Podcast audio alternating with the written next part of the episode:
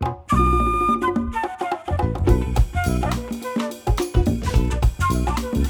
sono Riccardo Auto e questa è una nuova puntata di Actually, il podcast in cui proviamo a raccontare il cambiamento, quel cambiamento che arriva piano piano e poi tutto d'un tratto rischia di travolgerci.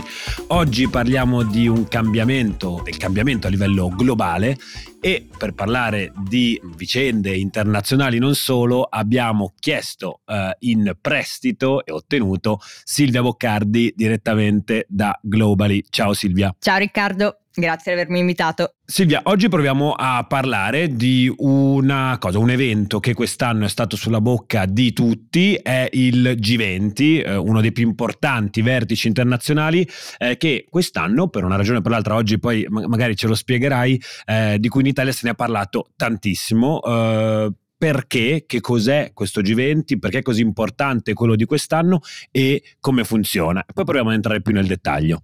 Sì, allora il G20 è un organismo che riunisce le principali economie del mondo.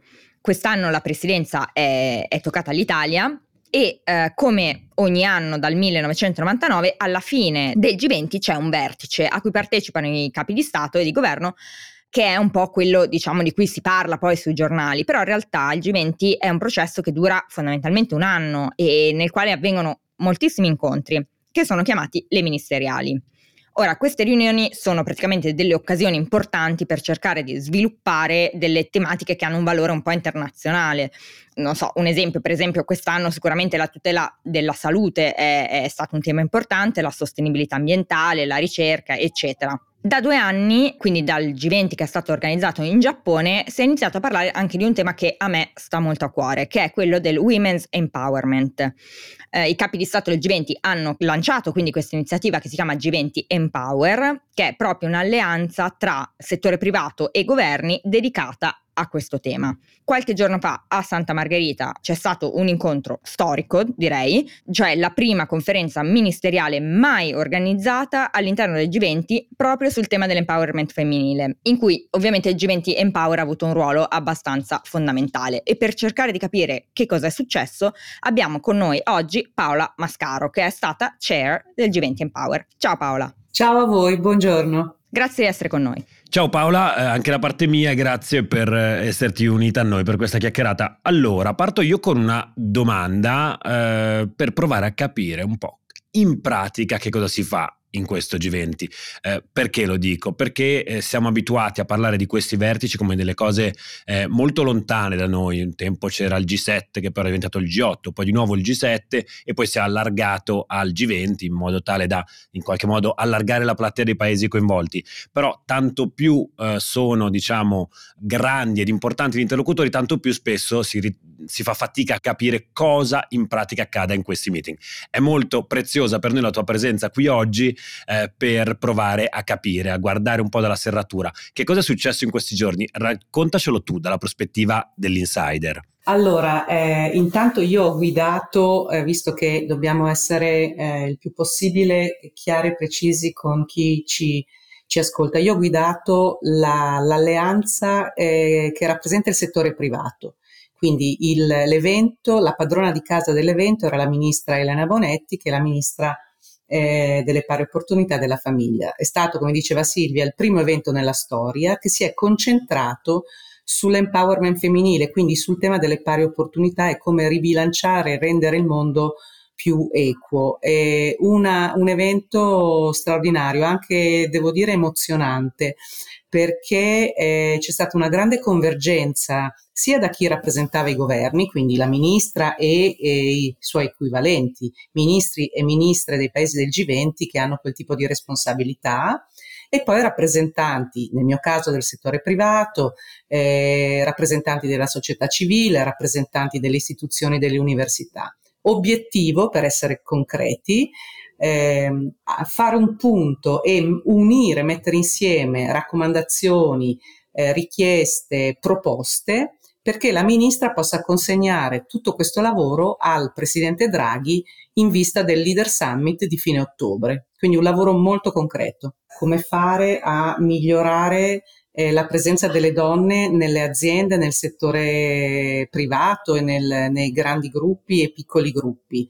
Eh, dotarsi di politiche eh, di genere eh, che toccano tutto il ciclo di vita delle donne in azienda, dalle più giovani fino alle donne che sono nella stanza dei bottoni, occuparsi delle competenze che servono eh, per le sfide future, eh, sostenibilità, clima, eh, mondo digitale, intelligenza artificiale e così via, e darsi degli obiettivi concreti e misurabili, quante donne assumo, quante donne promuovo e così via. Questo per quanto riguarda il grande mondo eh, delle imprese. Dopodiché c'è un tema di educazione, quindi tutto il tema delle, delle facoltà scientifiche, tecnico-scientifiche, le ragazze sono ancora troppo poche, c'è un tema di infrastrutture in tutto il mondo, e cioè aiutare le famiglie a far coesistere impegno professionale e cura della propria famiglia vuol dire asili, vuol dire infrastrutture, vuol dire aiuti economici e così via. Quindi le misure sono tante e vi devo dire che non ci sono più segreti, nel senso che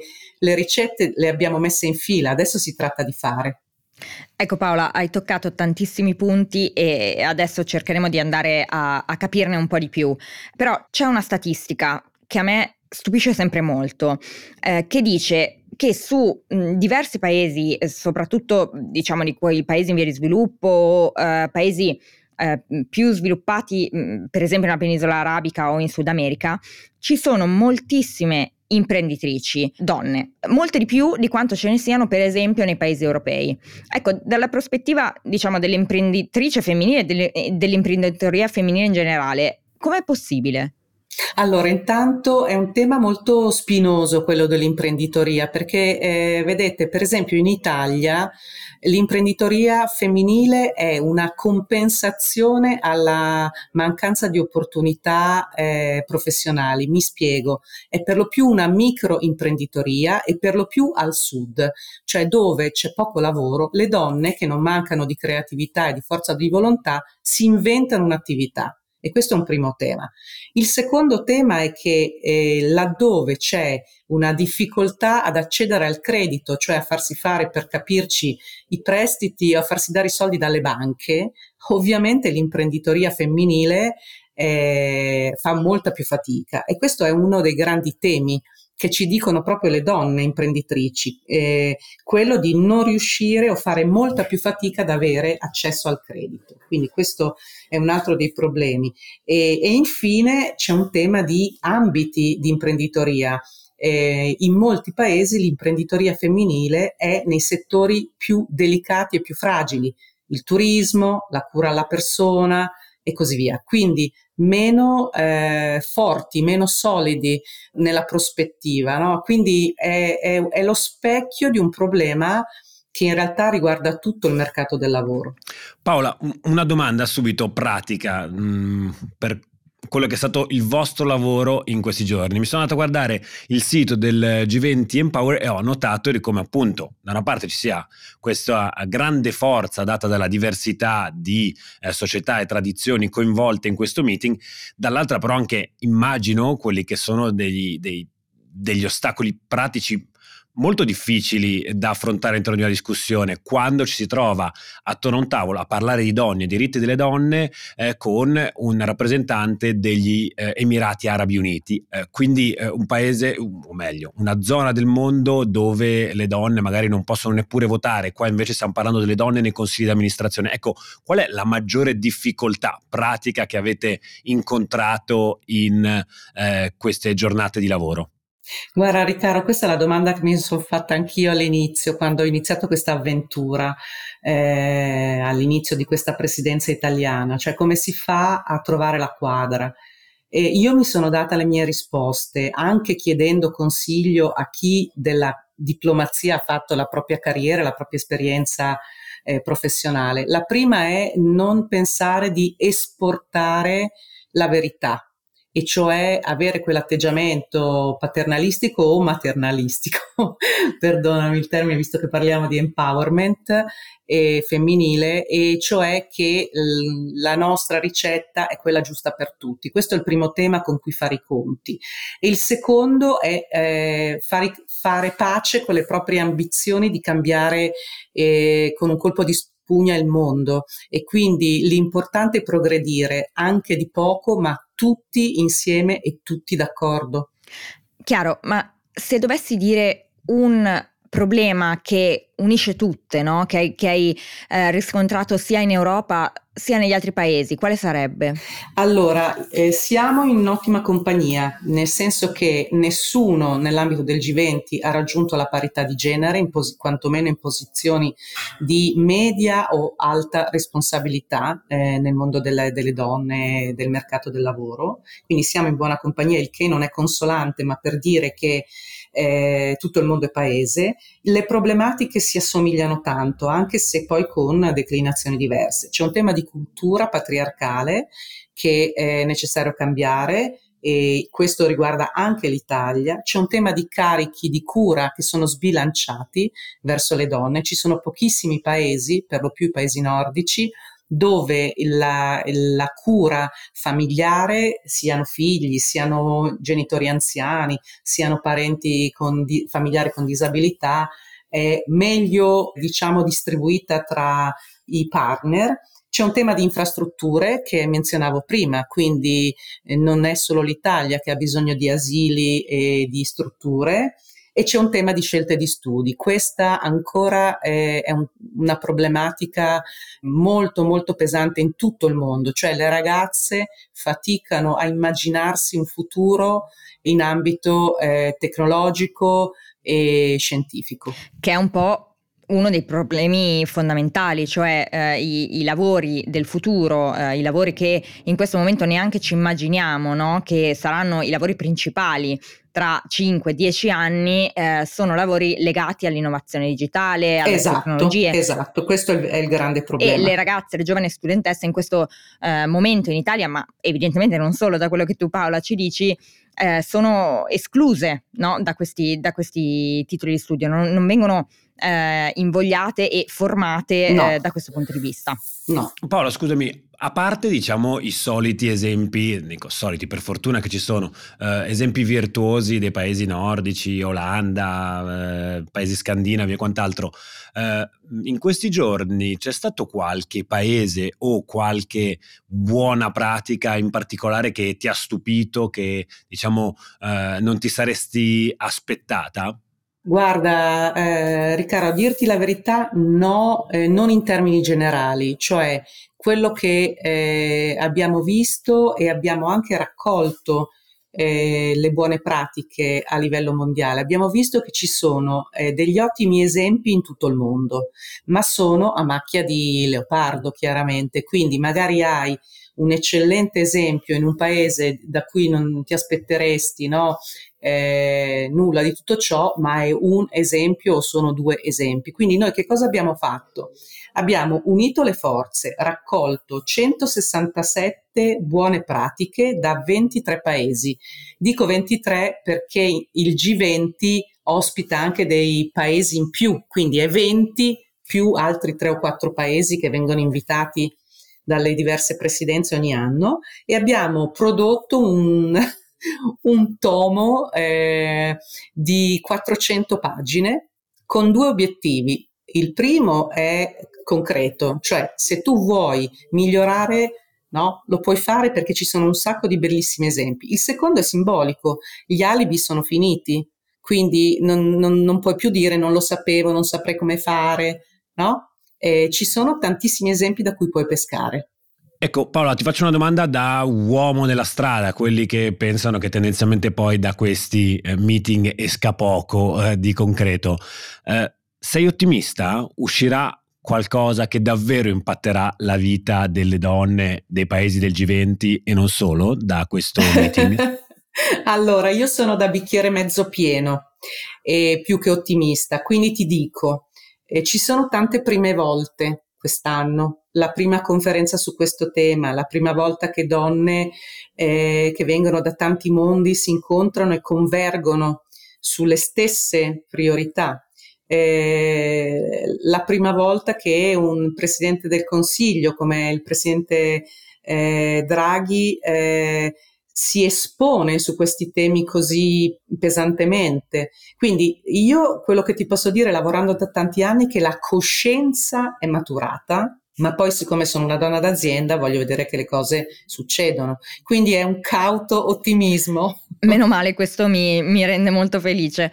Quindi parlando in senso pratico, no? tu dicevi la ministra Bonetti ha raccolto diciamo, tutte queste buone pratiche e, queste, ehm, e, questi stimoli e li porterà al, ehm, al primo ministro Draghi. Eh, ecco, questo accade quindi in tutti i paesi, non solo in Italia. Sì, certo, certo, nel senso che questa, questa sintesi, questa, questo insieme di raccomandazioni, di suggerimenti viene da questo lavoro corale e verrà consegnato al presidente Draghi proprio in vista del suo eh, meeting con tutti i primi ministri o i presidenti della Repubblica a seconda di quali sono i modelli no, nei vari paesi. Quindi a fine ottobre la presidenza italiana si chiuderà col Leaders Summit presieduto da Draghi. In quella sede ci saranno tutte le raccomandazioni di tutte le ministeriali sui vari temi che tu peraltro Silvia hai citato prima, quindi il clima, la salute, eccetera, e ci sarà quello sull'empowerment. Allora, quindi un sacco di proposte, parliamo di più di 400 pagine, eh, avete prodotto sicuramente un sacco di idee,